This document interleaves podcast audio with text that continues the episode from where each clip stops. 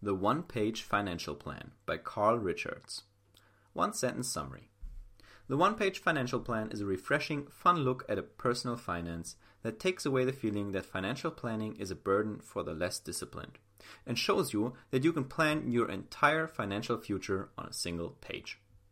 My favorite quote from the author is People who understand interest earn it, people who don't pay it. Carl Richards. Carl Richards does two things well. One, give people financial advice, and two, draw funny sketches. No matter whether you're a visual person or not, you can definitely benefit from the first one, which is the result of him spending over 40,000 hours throughout the last 20 years as a financial advisor, working at Wells Fargo, Merrill Lynch, and a bunch of other household names. All of the conversations he's had over the years have gone into this book, which will help you commit to a personal finance process that works for you and stick with it. Here are three lessons to help you get your finances on track. 1. Set some goals, but stay flexible and fine tune along the way. 2. Turn budgeting into a game to make saving fun. 3. View paying off debt as an investment in your future. Got your pen and a single piece of paper? Let's plan your finances. The one page financial plan, lesson 1. Set specific financial goals, but remain flexible and fine tune as you go along. This answers the question how specific should your finance plan be? Think of mobile phones 10 years ago. Would you ever have guessed that you could call and text anyone, anywhere in the world, for a flat rate fee of a few dozen dollars a month? Not too long ago, our phone bills made up a big chunk of our monthly expenses. But today, they're basically non existent. Nobody could have guessed this, which is why you should treat your financial goals like a vacation.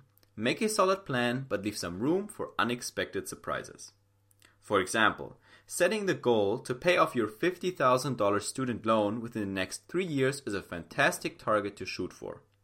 The only thing that's better is having the guts to admit that after you totaled your car in 2018 and I had to get a new one, it's just not going to happen.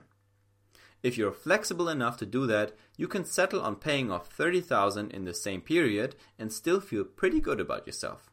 So whatever you do, remember that you can always adapt when your situation changes. The one-page financial plan lesson 2. Turn budgeting into a game to make saving fun. This answers the question, how can I make the dread of saving money more fun? Do you think budgeting is just the world's way to punish those with little discipline? Then it's time to shift your perspective. Instead of focusing on the boring aspects, view budgeting as a way to track where your money goes and measure how that stacks up against your goals and values so you can adjust when something's off. More often than not, we say we want to travel the world and go to Vietnam this year, but in reality end up spending 20% of our income on parties, beer, and eating out. This means we're not living in alignment with who we truly are, and therefore need changing. To make this change fun, turn budgeting into a game. Start by making a list of your fixed costs, the expenses you can't change, like rent, your phone bill, or car insurance. So you can then look at where you can really cut costs. Then you can start taking on little saving challenges, like trying to bike to work three out of five days of the week, cooking your lunch in advance for two weeks, or only going to the movies when tickets are on sale. For example, last year I only ate out twice a week on the weekends for two months. I ended up really enjoying these dishes I bought and I learned how to cook new things. If you have a partner, this becomes even more fun because you can compete against each other. For example, by betting who can survive the week with the least transactions under their belt. The one page financial plan, lesson 3. Think of paying off your debt as an investment in your future self. This answers the question how can I reframe debt so that it's not as big a burden? Just last week, I found the idea to start eliminating your debts by paying back the smallest one first, and really liked it. In that same summary, I also realized that debt is always your biggest expense. If that's true, then Richard's approach also makes a lot of sense. He suggests you pay down the one with the highest interest rate first. The reason why is this. Paying off your debts is not so much fulfilling an obligation, but rather an investment in your future self. Every dollar of debt you rack up on your credit card, especially the ones spent towards the things that don't really align with your goals, like those beers or fancy dinners we mentioned before, is a dollar that will keep you busy paying interest down the line. But when you're busy paying interest, there's no way to save for what you really want to do. Therefore, the higher the interest rate, the more important it is to get rid of that particular loan.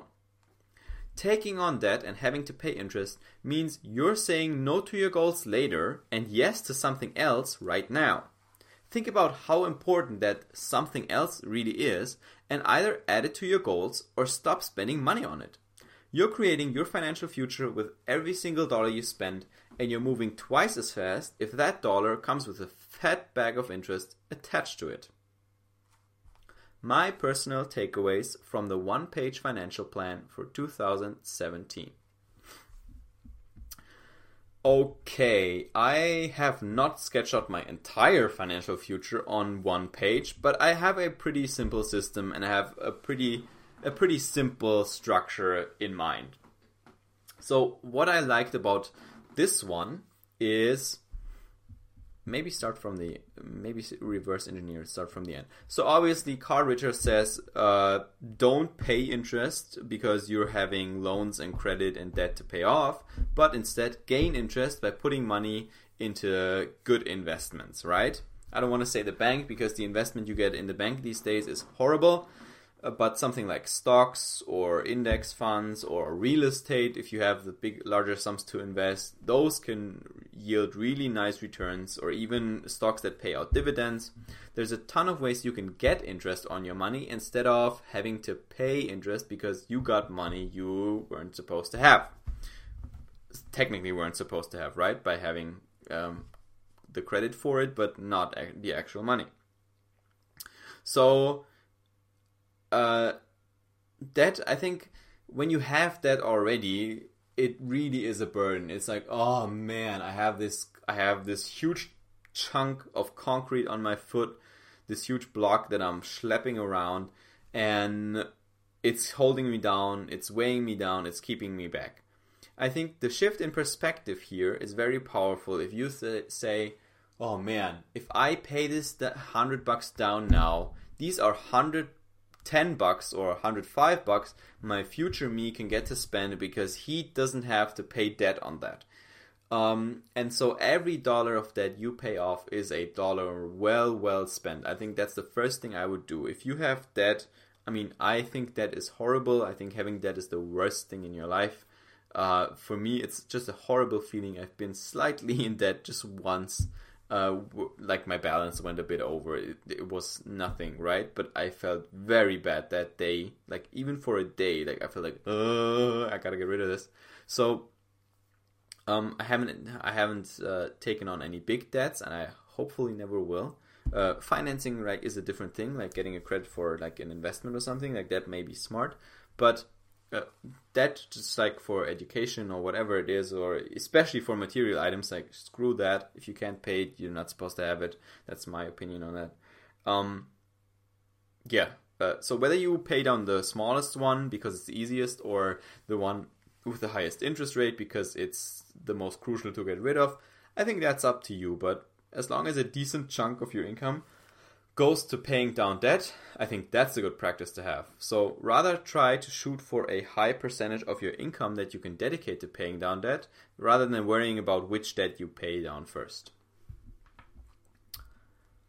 Turning budgeting into a game, um, yeah, nothing wrong with that. So there are some things I don't want to pay attention to when I spend money. Like for me, like eating out, coffee is one. Uh, so I'm happy to spend more money on those because I know, like, I feel good about them. They do me well, they serve me well, and so on.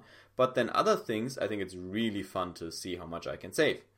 Um, I'm trying to think of an example.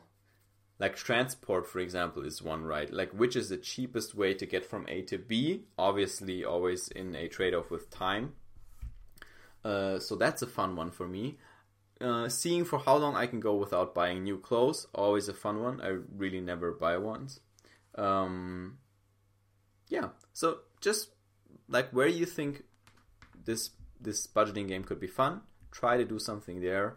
Um, implement some simple rules, and yeah, t- just take on some challenges. And if you have a partner or good friends, like do them together, uh, and it'll be a whole lot more fun and less tedious. Now, don't try to save like two cents here, two cents there, and then go out partying on the weekend, right? So obviously, make the big budget cuts first, where you can, where it makes sense to save the most. I I could I get mad when I see people like my roommate sometimes like trying to haggle for a dollar here and a dollar there but then on the other hand like wasting 50 bucks on a new backpack and she actually has one that works just fine something like that i made that up but you get the point. and the first one i think that might be the biggest right set specific goals but remain flexible okay so i change my goals around uh, from time to time I think the most fixed thing I have is the the percentages of what goes where from my income. 10% of my income goes into stocks, 10% goes into cash savings, 5% goes into my geez, I think 10% goes into my brain, so I reinvest into education, courses, books, and 5% goes into my fun fund where it's literally money like I can blow on stupid shit. Um, so I think that's the most constant part I have in my plan. Um, other than that, I don't have a specific cash sum I want to save because I have the percentages fixed. I do want to invest all that money every month, and I want to invest as much as I can so I can max out my account, my trading account, and move on to the next one. Uh, so sometimes, if I can afford to, I will add an extra thousand bucks or so in a in a month that went really well um, I will invest an extra thousand dollars into my tr- stocks, for example. So, and that would be some flexibility, right? So, if I can do more in a specific month, I will do more. On the other hand, I might cut down if I have to, or I have to pay a bigger sum for taxes or something like that. I might cut down in that month. Um, so that means midterm, long term, short term, there always has to be some flexibility. Also, what I'm flexible with is the income goal. Like in two years, when I graduate, I would love to have something along the lines of fifty to sixty thousand in annual income from all my projects and stuff. But if I don't, if I'm below that, I will think about what I'm gonna do: part time, full time job. I don't know, right? So there's flexibility there. So the most important thing of all is finances. Don't stress it, right? Be rational, make good choices, but don't stress it. Give yourself time, be patient, You'll get there, I'll get there, and we will both see each other on the next summary.